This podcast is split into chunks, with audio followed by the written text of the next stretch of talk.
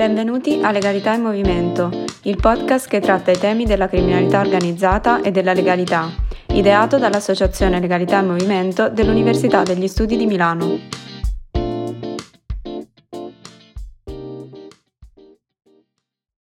Eh, noi siamo Cecilia ed Erika e oggi intervisteremo il professor Nando Dalla Chiesa. Grazie professore per la sua disponibilità. Grazie a voi.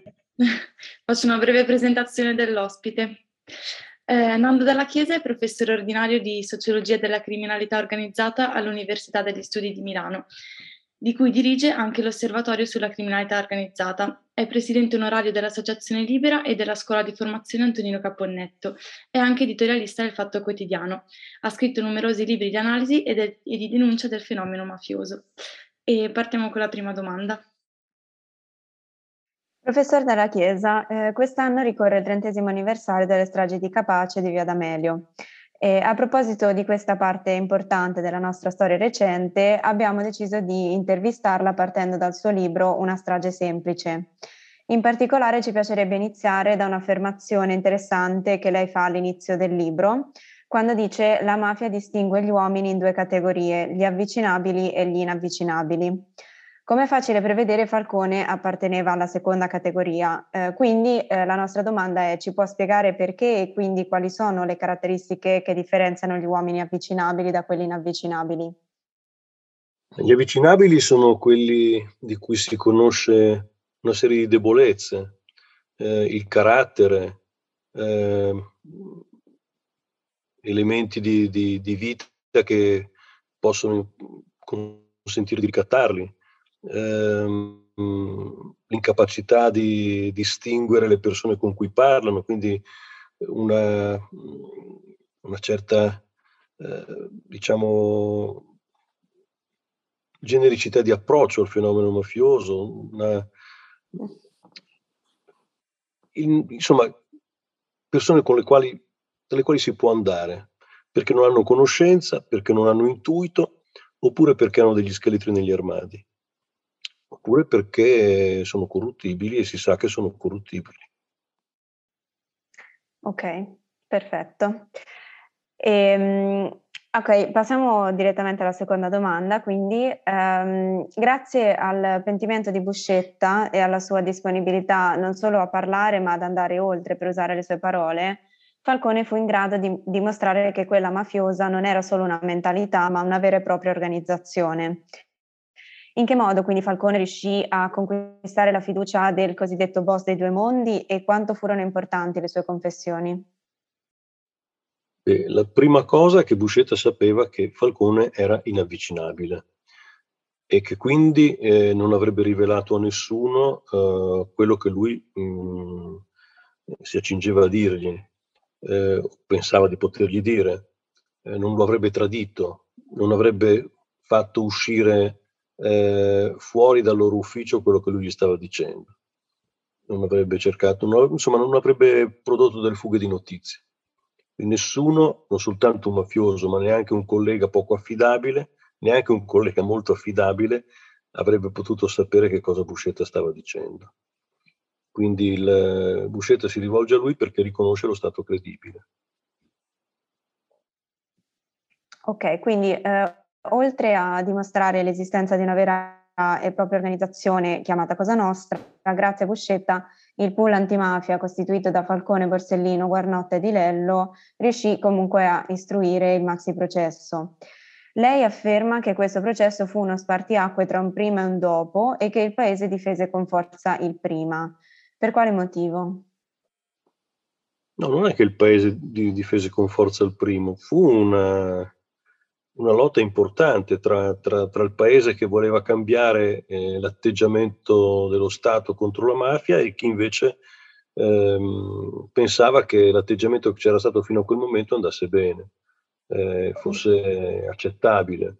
Eh, il maxi processo è stato un fatto, per questo dico, culturale prima che giudiziario, perché eh, occorreva ehm, davvero che ci fosse una combinazione come quella che ci fu all'epoca di eh, ministri dell'interno e della giustizia che eh, fossero d'accordo sullo spingere nella lotta contro la mafia e avessero capi- che avessero capito cosa era accaduto con gli assassini di, di, di Chinnici, di Costa, di Mattarella, di La Torre, di mio padre. Questo fu molto importante, perché mh, il rischio di, di, continuare a stare sulla, diciamo, sul percorso precedente, che era un percorso piatto, di, di scontato, di, eh, di, tolleranza nei confronti con la mafia, eh, aveva una solida storia. Eh, quindi si, si, trattava di uscire da quella storia. Ecco. E il maxi processo mh, fu l'esito del primo tentativo importante di magistrati, forze dell'ordine e anche di movimenti giovanili e, e di insegnanti di uscire da quella storia. Eh, la campagna di delegittimazione di Falcone fu portata avanti in molti campi e da molti personaggi più o meno influenti. Può ricostruirne per favore le, frasi, le fasi più importanti? Falcone ha dato fastidio dall'inizio. Credo che fosse già il 1982, eh, quando, 81 addirittura, quando eh, Chinnici venne esortato eh, dal presidente del tribunale eh, di Palermo a, ad affidare, o dal procuratore generale, in questo momento non ricordo bene chi fosse, però era in grado di andarglielo a dire. Eh, venne invitato a, ad assegnare a Falcone dei processi meno importanti, ad affidargli i, processi bagatella, bagatellari, come si diceva allora, eh, cioè quelli per le piccole cose perché il rischio è che continuando a lavorare come aveva lavorato soprattutto nel processo Spatola, eh, importantissimo costruttore di Palermo legato alla mafia, eh, rovinasse l'economia palermitana. Quindi disse testualmente a Chinnici, eh, se continui a dare questi processi a Falcone manderai in rovina l'economia palermitana. Questo è il primo attacco, poi ci sono attacchi che possono essere riletti anche sulle annate del giornale di Sicilia, eh, anche della Sicilia di Catania, ma in qualche caso anche sui giornali del nord. Ecco, sappiamo qualche cosa perché all'epoca c'era chi al Corriere della Sera o al giornale eh, eh, di Montanelli attaccava Falcone.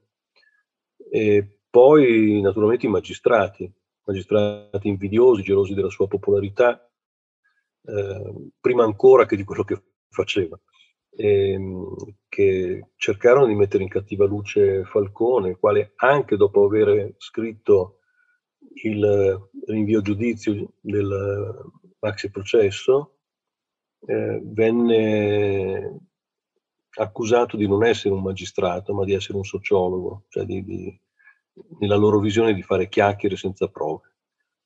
E poi naturalmente tutto quello che venne ordito contro di lui perché non diventasse eh, capo dell'ufficio istruzione quando Caponnetto lo lasciò, perché non diventasse membro del CSM, perché non avesse la guida della, del commissariato, dell'altro commissariato antimafia, perché non avesse la guida della procura di Palermo.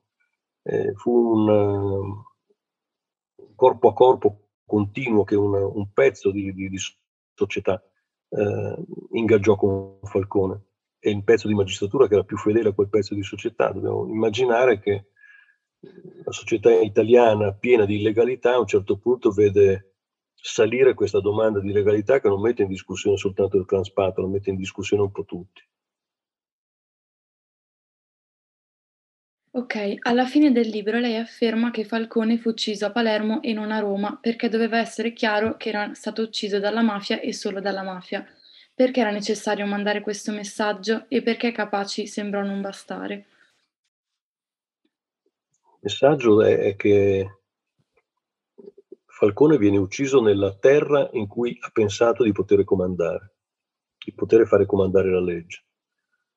Lì comanda Rina, è molto simbolico. Vengono portate le armi a Roma per ucciderlo. Si verifica che è più esposto a Roma di quanto non sia esposto a Palermo, eppure si decide di ucciderlo a Palermo. E poteva essere fatto più comodamente a Roma, ma aveva un significato importante farlo a Palermo, esattamente come per Falcone era stato importante tenere il maxi processo a Palermo nonostante ci fossero state disponibilità per eh, celebrarlo in altre sedi. Lui diceva devono essere condannati a Palermo e Rina pensa deve essere condannato a Palermo. Chiudiamo l'intervista con un'ultima domanda che ci permette di collegare passato e presente. Eh, professore, secondo lei quali strumenti che ci ha dato Falcone sono ancora attuali per combattere le organizzazioni mafiose? Il suo insegnamento viene ricordato e messo in pratica in maniera adeguata? Io credo di no. Credo che non venga eh, ricordato in modo adeguato. Credo che eh, anche adesso, anche nel trentennale, si tenda a scrivere la leggenda di Falcone, che va bene, è giusto che ci sia una leggenda di Falcone, però eh, a patto che quella leggenda insegni. Spiegare che eh, l'unica cosa che ha detto Falcone, che pure fu importante all'epoca, è follow the money, seguite il denaro, e tutti lo dicono anche se non hanno letto un'altra riga di Falcone, eh, significa svilire il senso della sua presenza nelle istituzioni, perché ha detto tante altre cose che che sono importanti. E ne cito solo due per comodità. La prima è quella della conoscenza. Il fenomeno mafioso va conosciuto, quindi va insegnato nelle scuole di polizia, nelle scuole degli ufficiali e dei sottufficiali della Guardia di Finanza, va insegnato dappertutto, va insegnato nelle facoltà di legge. L'importanza della conoscenza. Non possiamo combattere dei professionisti con dei dilettanti. Ancora non l'abbiamo capito. Ancora non l'abbiamo capito. E, ehm, e l'altro è l'abitudine delle istituzioni di mettere nei posti di responsabilità nella lotta contro la mafia molto spesso dei cretini. Cretini tecnicamente, non persone, persone che non sanno nulla, che non capiscono, perché eh, sono meglio dei corrotti, perché non chiedono nulla, eh, non, non, c'è bisogno di commettere dei reati, fanno esattamente quello che serve alla mafia. E ne abbiamo ad esempi a ripetizione anche oggi. Questo è l'insegnamento con cui bisognerebbe fare i conti. Perché in quel posto c'è quella persona? Perché c'è una persona che non capisce nulla del 41 bis? Perché c'è una persona che non ha la più pallida idea di che cosa sia la mafia? Come mai? Perché li mettete lì? Questa è la sua lezione. Quando eh, Frank Coppola dice nel suo eh, quel racconto, quel raccontino, quel, quella parabola che ci offre eh, Falcone nel suo libro, nel libro Intervista a Marcel Padovani, racconta appunto di Frank Coppola che spiega a un magistrato che cos'è la mafia. E racconta che, la spiega così, eh, facciamo conto che sia un posto scoperto alla guida di una procura e che concorrono a quel posto un magistrato molto preparato e onesto, un magistrato molto sostenuto dai partiti di governo e un magistrato cretino. Chi vince secondo lei? Naturalmente ogni italiano direbbe quello sostenuto dai partiti di governo. No, gli spiega Frank Coppola, vincerà il cretino. Questa è la mafia. Ecco, questa è la mafia. Dobbiamo capirlo. Va bene, professore. Bene. Abbiamo finito le domande. Sì. La ringraziamo. Mi ha fatto piacere vedervi. Anche a noi molto. Eh? Grazie. Ci vediamo presto. Arrivederci. Buona serata. Arrivederci. a voi. A voi. Arrivederci. Siamo giunti al termine di questa puntata del podcast sulla strage di Capaci. Per approfondire con ulteriori contenuti sulla criminalità organizzata e sulla legalità, continuate a seguirci sulle nostre pagine social. Un saluto da Cecilia ed Erika.